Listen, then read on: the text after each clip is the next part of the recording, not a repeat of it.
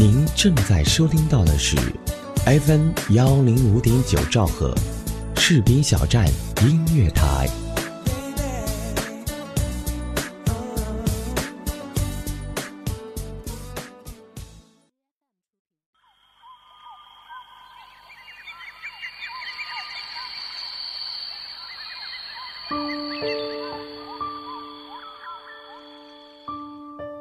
在这弱小的城市里，和曾经熟悉的种种擦肩而过。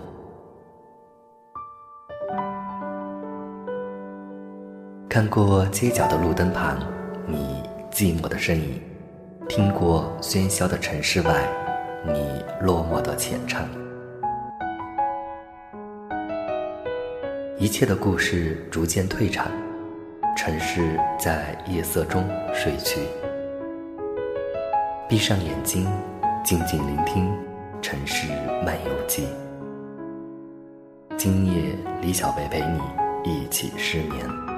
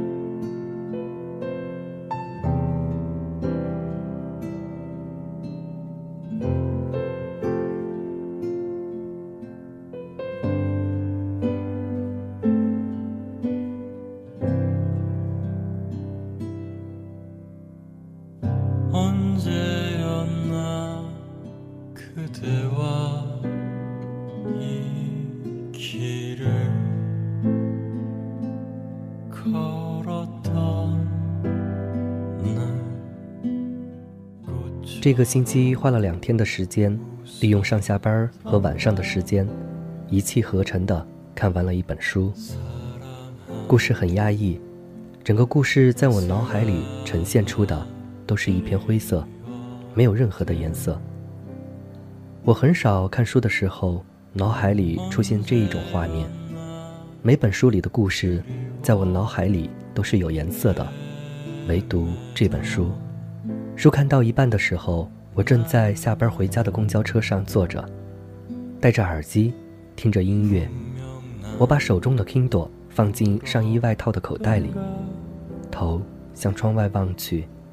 夕阳西下的天气适合户外运动，而我却心情压抑。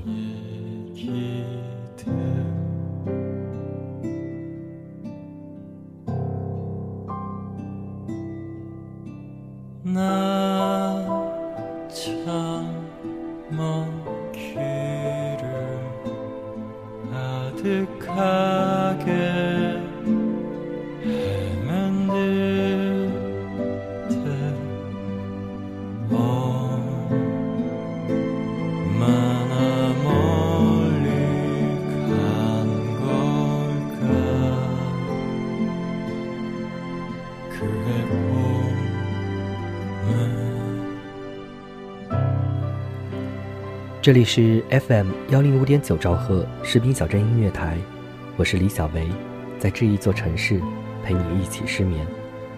欢迎收听《城市漫游记》。如果你也有故事想要分享给我，可以关注我的微博 “nj 李小维”，给我发私信，或者在我的个人微信公众账号“李小维”中，每期推文的最下方找到投稿邮箱。谢谢大家。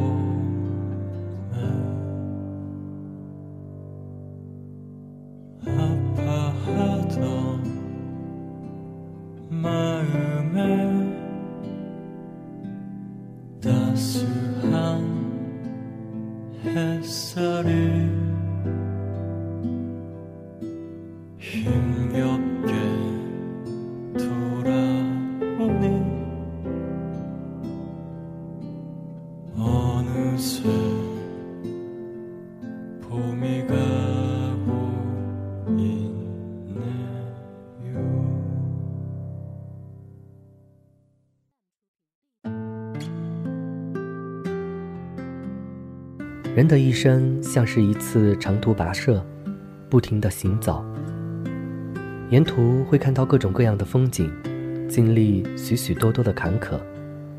如果把走过去、看过去的都牢记在心上，就会给自己增加很多额外的负担。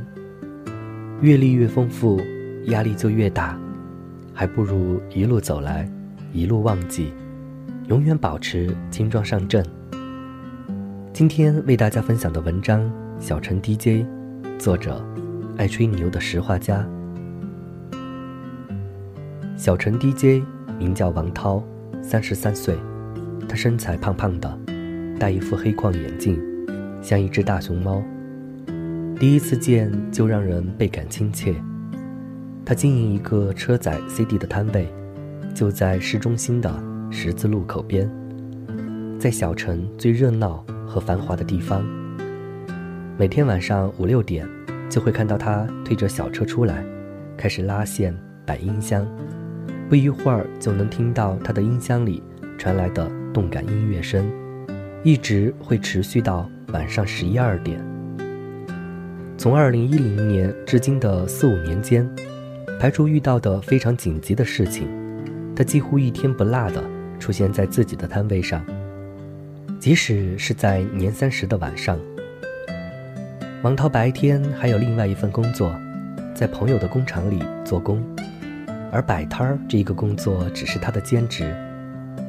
也就是说，他从早上睁开眼上班开始，就要一直工作十几个小时，没有周末，没有节假日，整整五年的时间，日复一日，每天的坚持，是常人很难想象的事情。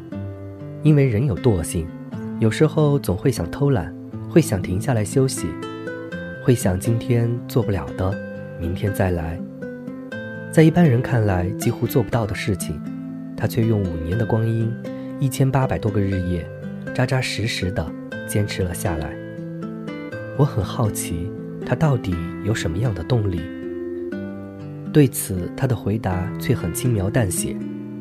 他说：“为了挣钱呗。”无非是想在工作之外做一份兼职来补贴家用，好的生活，谁不想要呢？我又不是出生在富裕之家，还有一家人要养，有父母、媳妇儿和一个八岁的儿子，所以我就得努力挣钱了。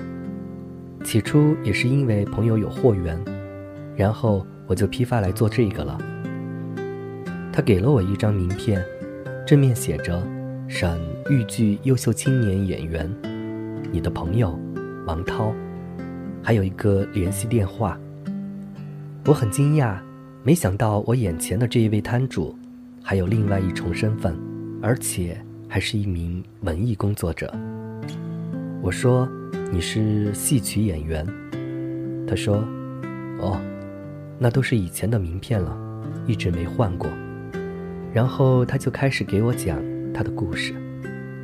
他十六岁初中毕业，没继续上学，就想学一门手艺谋生，觉得唱戏好学，于是就开始学唱戏。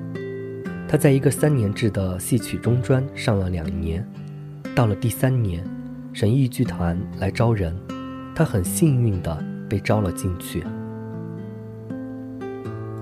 他那个时候边上课边到剧团演出。剧团每个月给他发一百八十块的底薪，唱一场还有二十元钱的提成。那个时候是两千年。等到他中专毕业之后，他正式成为了一名戏曲演员。那一年他十八岁，而这一唱就唱了十年。在他十年的唱戏生涯里，为了增加收入，他白天在剧团里唱，晚上。就跑场子接私活儿。他说，零几年的时候，多的时候一个月能挣到三千多，每天晚上跑场子会在夜里一两点，一晚上大概能跑一两个茶楼，唱一场是一百块。他说，假如两个茶楼挨得近，他唱完一个就会跑到另一个去看看老板缺不缺人。有时候老板也会打电话去请他，所以他说，现在就算支摊儿到晚上十二点，也不怎么困。因为过去都是到晚上一两点才睡，这样的生活持续了十年之后，因为市场的关系，唱戏的活儿接得越来越少，他跟团里也发生了矛盾，于是就从团里面辞了职。他说：“假如没有闹那个矛盾，大概现在还会在那儿。凭着他十年的工龄，已经可以拿到一千八的底薪了。”他的语气里能听出可惜，但没有后悔。从省豫剧团脱离出来之后，他回到了这一座小城，跟自己的家人在一起，开始了现在的工作和兼职。他刚回小城的时候，也想过去茶楼做兼职，可一来小城地界儿小，茶楼很少；二来仅有的两家茶楼还只招女不招男。他开始摆摊的这五年间，遇到过形形色色的人，也碰到过许多不同的事儿，有开心的，也有不开心的。就在我在他摊位的那一天晚上，就有一个酒鬼和一个酒鬼的朋友撕扯着到了他的摊位前，酒鬼顺手就拿走了他一张碟，吵着嚷着说送给自己的朋友，他的朋友想把碟放回去，酒鬼不肯。两个人就又撕扯着走了。全程王涛没有看过他们一眼。倒是我没见过这一种仗势，被惊着了。我问他：“你认识这两人吗？”他说不认识。我说：“那你还这么淡定的看他拿走你的碟？”他依旧轻描淡写，说：“这种酒鬼一看就知道在耍酒疯，像这样的人就不要搭理他。”为了一张碟，出了事儿不值当。他说他曾经还遇到过一个喝多的人，往他的摊儿上压了一百块，说给他拿一百块的碟。他给那个喝多的人挑好了以后递给他，没想到那个人顺手又拿走了他捆好的另一沓碟，然后扬长而去。他也没有去追，他觉得对于那种人，越纠缠。就越麻烦，损失点钱保平安。王涛给人的感觉就是心态非常好。小陈前一阵连着下了两天的雪，第一场雪的时候，他因为家人生病住院去陪夜了，没出摊儿。第二天下雪，他照常出了摊儿。他说，下雪天出摊儿也挺美的，可以看看雪景。还可以看到很多家庭带着小孩出来玩雪，也挺热闹。唯一麻烦的就是收摊儿的时候推着路滑。他说他也曾无数次产生过想放弃的念头。他觉得无论他做的好不好，在一些朋友和别人眼里，他就永远是个摆摊儿的。他常常能从朋友的语气里听出一些不屑的语气。他说：“他们宁愿坐在家里看电视、玩游戏，无所事事的虚度光阴，宁愿啃老，也不会选择出来摆摊丢人。他们认为这是一份低下的工作。”他说：“就像今晚这样，别人说拿走你的碟就拿走你的碟，因为你在别人眼里就是一个摆摊的，别人永远不会高看你。”大概因为这一份职业的安全感低，他说这话的时候有一种挺受伤的感觉。我立马表态，我说你比那些不能自食其力的人要好一百倍。不靠自己的双手去劳动的人，怎么有资格嘲笑用正当手段谋生的人呢？我说至于那个酒鬼，不能把他当正常人看待。他笑了笑。不知是否觉得略感安慰。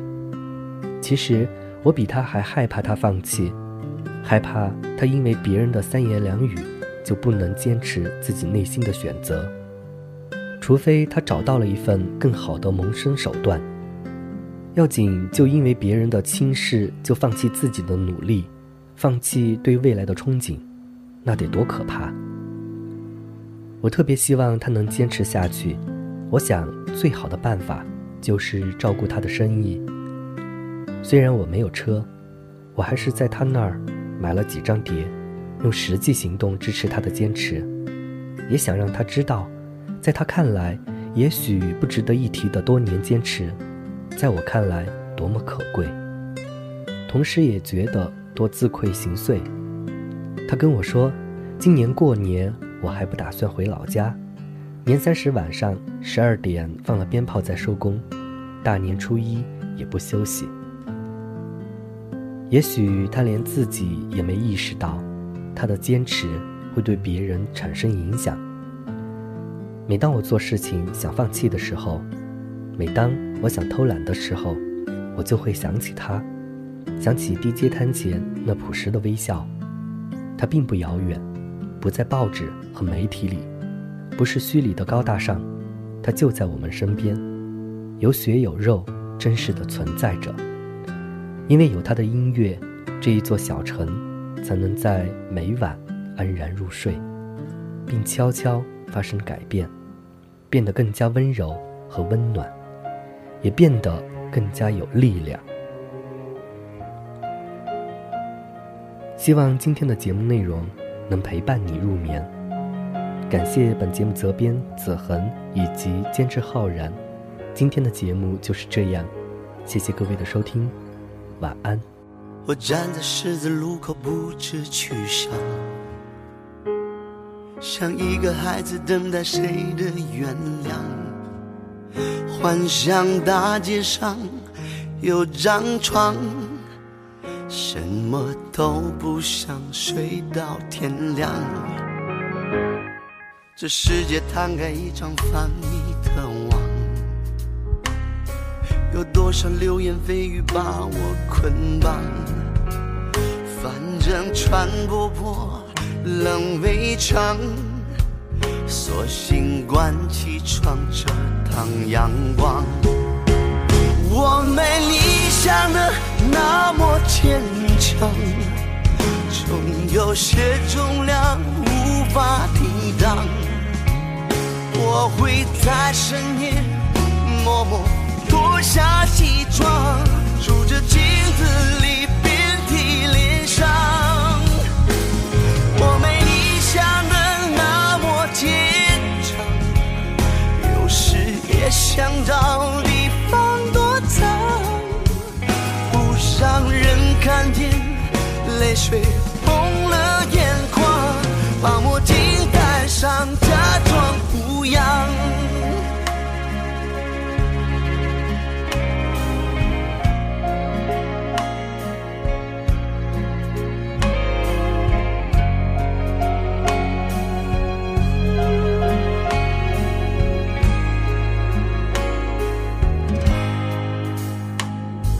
我翻来覆去无法进入梦乡，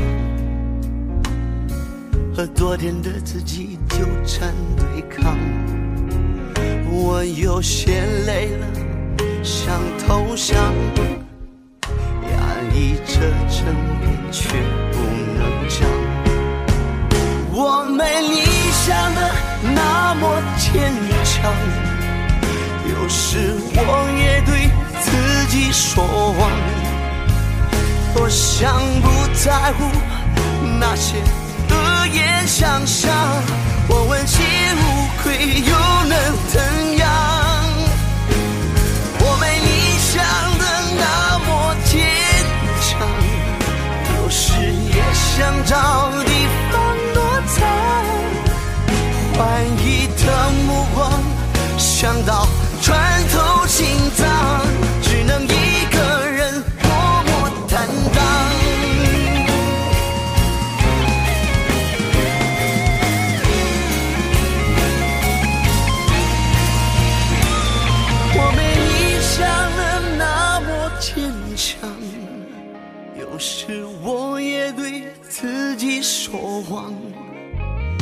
想不在乎那些恶言相向